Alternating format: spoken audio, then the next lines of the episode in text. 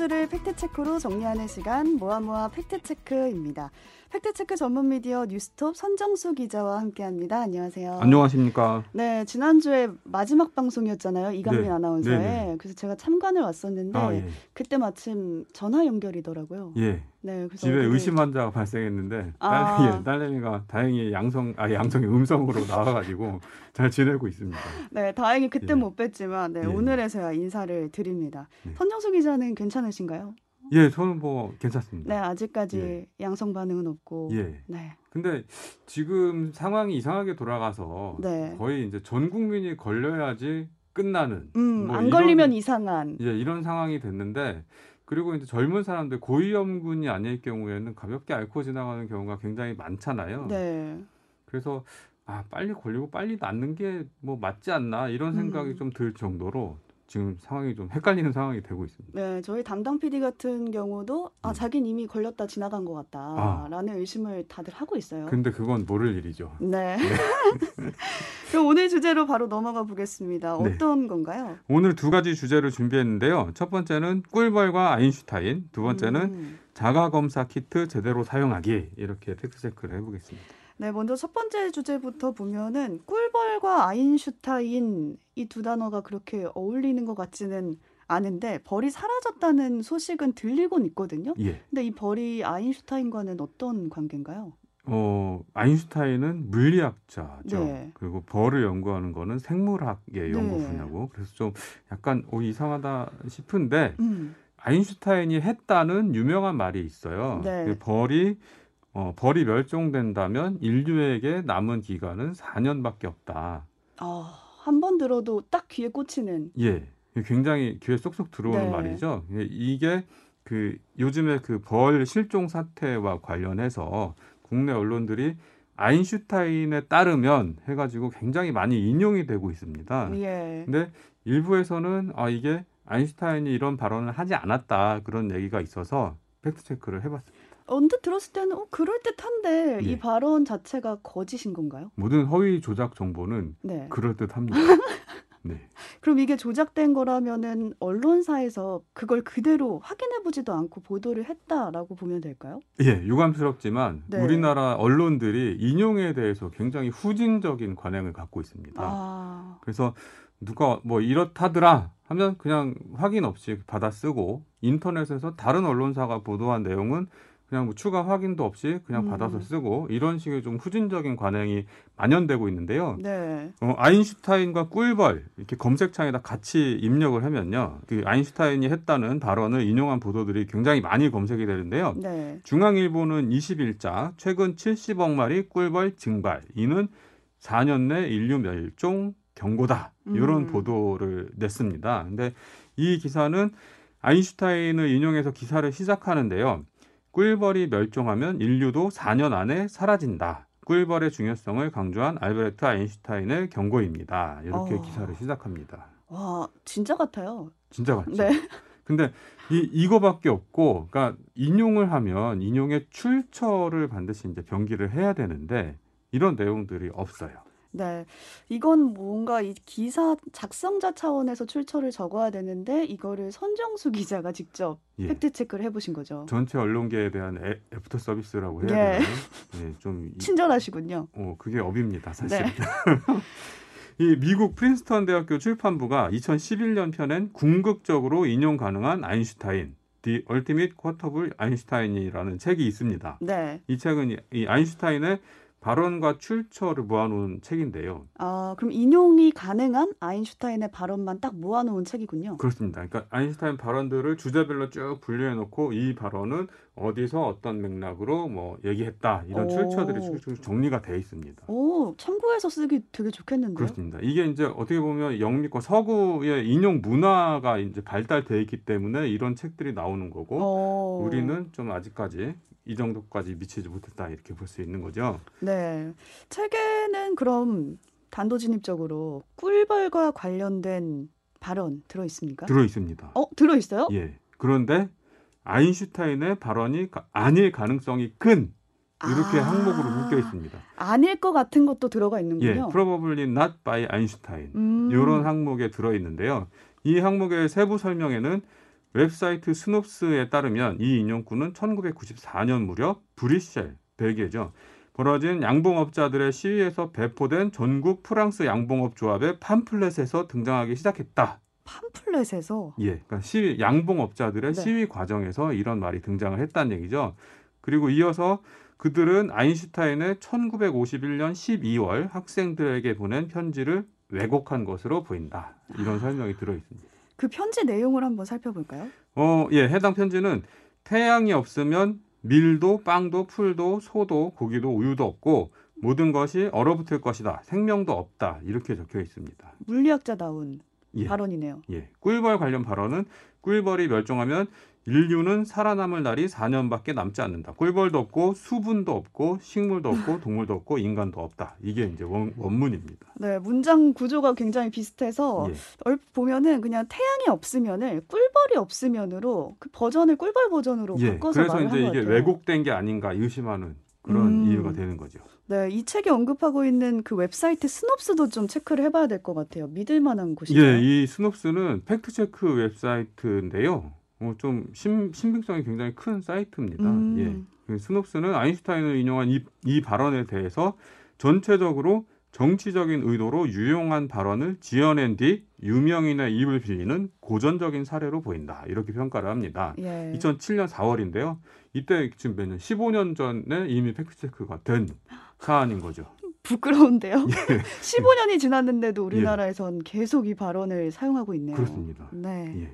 예. 스놉스의 얘기를 좀 더 들어보겠습니다. 예, 스놉스는 우선 아인슈타인의 글과 연설, 공개 성명서, 아인슈타인 인용문을 어, 편집한 내용을 검, 검색하면 4년이라는 문구나 꿀벌을 언급하는 다른 진술에 대한 언급이 전혀 없다. 전혀 이렇게 없다. 밝힙니다. 예, 그러니까 엄청 찾은 거죠. 저도 엄청 찾아봤지만 이분들은 더 열심히 찾아본 겁니다. 음, 15년 전에. 15년 전에. 예.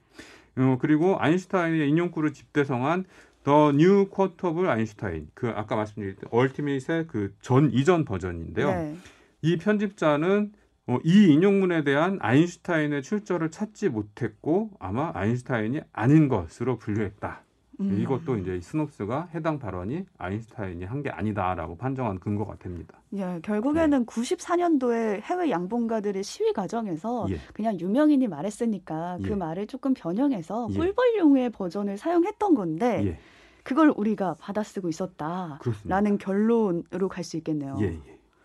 어, 이게 그 굉장히 좀 안타까운 부분이 계속 말씀드리지만 우리나라 언론들이 인용을 할 때 출처를 밝히지 않는 관행. 음. 이게 15년 동안 계속 계속 이 하지도 않은 말. 아인슈타인이 지하에서 웃을 정도로. 예, 55년도에 돌아가셨나요? 그렇습니다. 네, 그때 돌아가신 분이 예. 지금 화내고 계시겠어요. 내가 한 그렇습니다. 말이 아닌데. 예.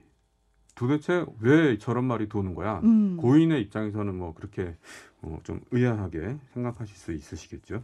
이 관행들이 좀 바로 잡혀야지 지금 이 땅에 굉장히 땅에 떨어져 있잖아요. 우리 한국 언론의 신뢰도가 예. 좀 높아지는 방법이 되지 않을까 싶습니다. 예, 또 다시 어딘가에서 이 발언을 보신 분, 이 문구를 언론이 또 인용했다, 출처 없이 예. 그런 분들은 저희 쪽으로 제보 부탁드리고요. 어, 네, 그때는 선정수 기자가 또 애프터 서비스 예. 한번 더 해주시죠. 계속 네. 계속 계속 안 나올 때까지. 네. 예. 그럼 다음 주제로 바로 넘어가 보겠습니다. 예. 원래 저희가 아이템을 하나만 다루는데 예. 이거는 더 늦기 전에 알려드려야 된다. 어, 예. 많이들 아셔야 된다 해서 팩트 체크를 하나 더 해봤어요. 네.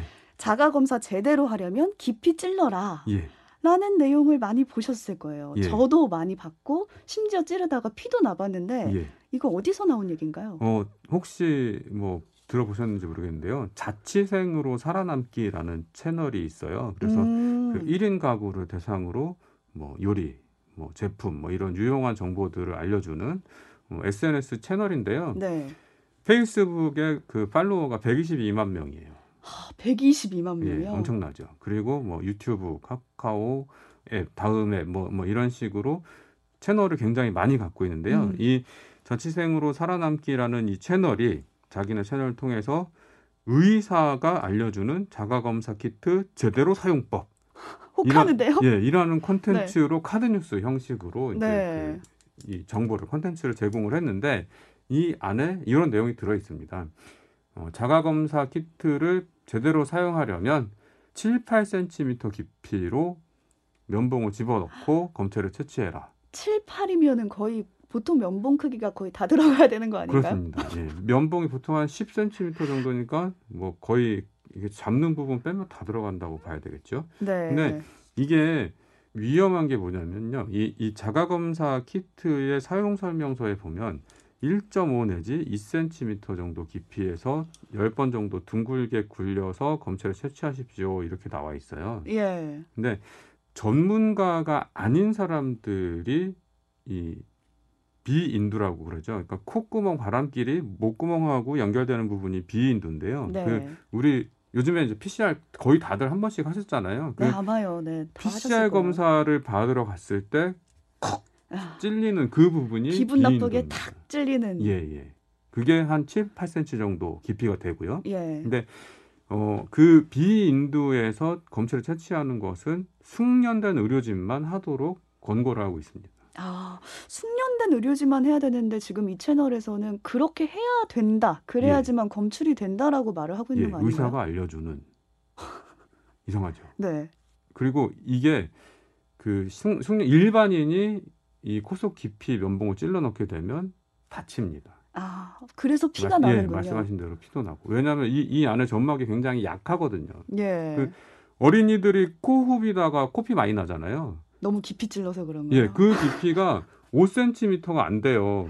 아, 어린이들이 콧구멍에 손가락을 집어넣어봤자 얼마나 깊이 음, 집어넣겠습니까? 근데 7, 8cm를 집어넣으라는 거는 말도 안 되는 얘기죠. 이게 아, 조금 더 뭐 정확하게 검사를 하려다가 상처 나고 2차 감염을 일으켜 갖고 오히려 다른 병을 키울 수 있는 음, 굉장히 위험한 내용입니다. 네, 이걸 많은 분들이 아셔야 돼요. 이미 예. 피를 보신 분들이 많을 텐데, 예, 그래서 선정수 기자가 직접 해당 채널에 문의를 해봤다고요. 예 그렇습니다. 메시지도 보내고 예. 메일도 보냈는데요. 회신이 왔어요. 근데 네.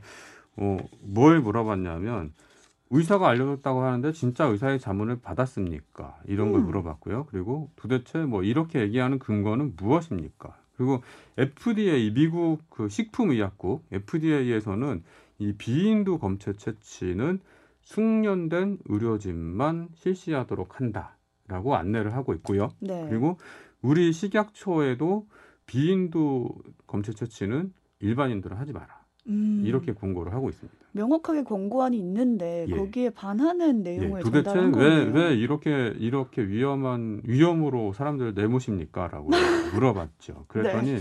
답변이 오긴 왔는데요. 저는 좀 그 근거를 기대를 했어요. 음, 왜 이렇게 우리가 이 컨텐츠를 만들었냐. 근데 그런 얘기는 없고 어, 컨텐츠 제작 과정에서 이의 제기가 들어오면 뭐 검토를 하고 네. 컨텐츠를 삭제합니다. 이 컨텐츠도 뉴스톱에서 이의를 제기하고 뭐 그렇기 때문에 삭제하겠습니다 하고 다음날 사라졌더라고요. 어, 그럼 그 전까지 이미 많은 분들이 그걸 퍼나르게 되잖아요. 예, 아까 캡처해서. 120만 명이라고 말씀드렸잖아요. 네. 그이 이 사용자분들이 엄청 많이 퍼날랐어요. 음, 그래서 지금 이 자취생으로 살아남기 채널에서는 다 삭제가 됐는데 이분들이 이제 퍼날른 2차 가공물들이 굉장히 또 많이 남아 있는 상태죠. 그러면 네. 이거를 그분들이 책임질 거냐, 책임지고 삭제할 거냐, 2차 가공물에 대해서도 이런 부분을 좀 생각해 봐야 될 것 같고요.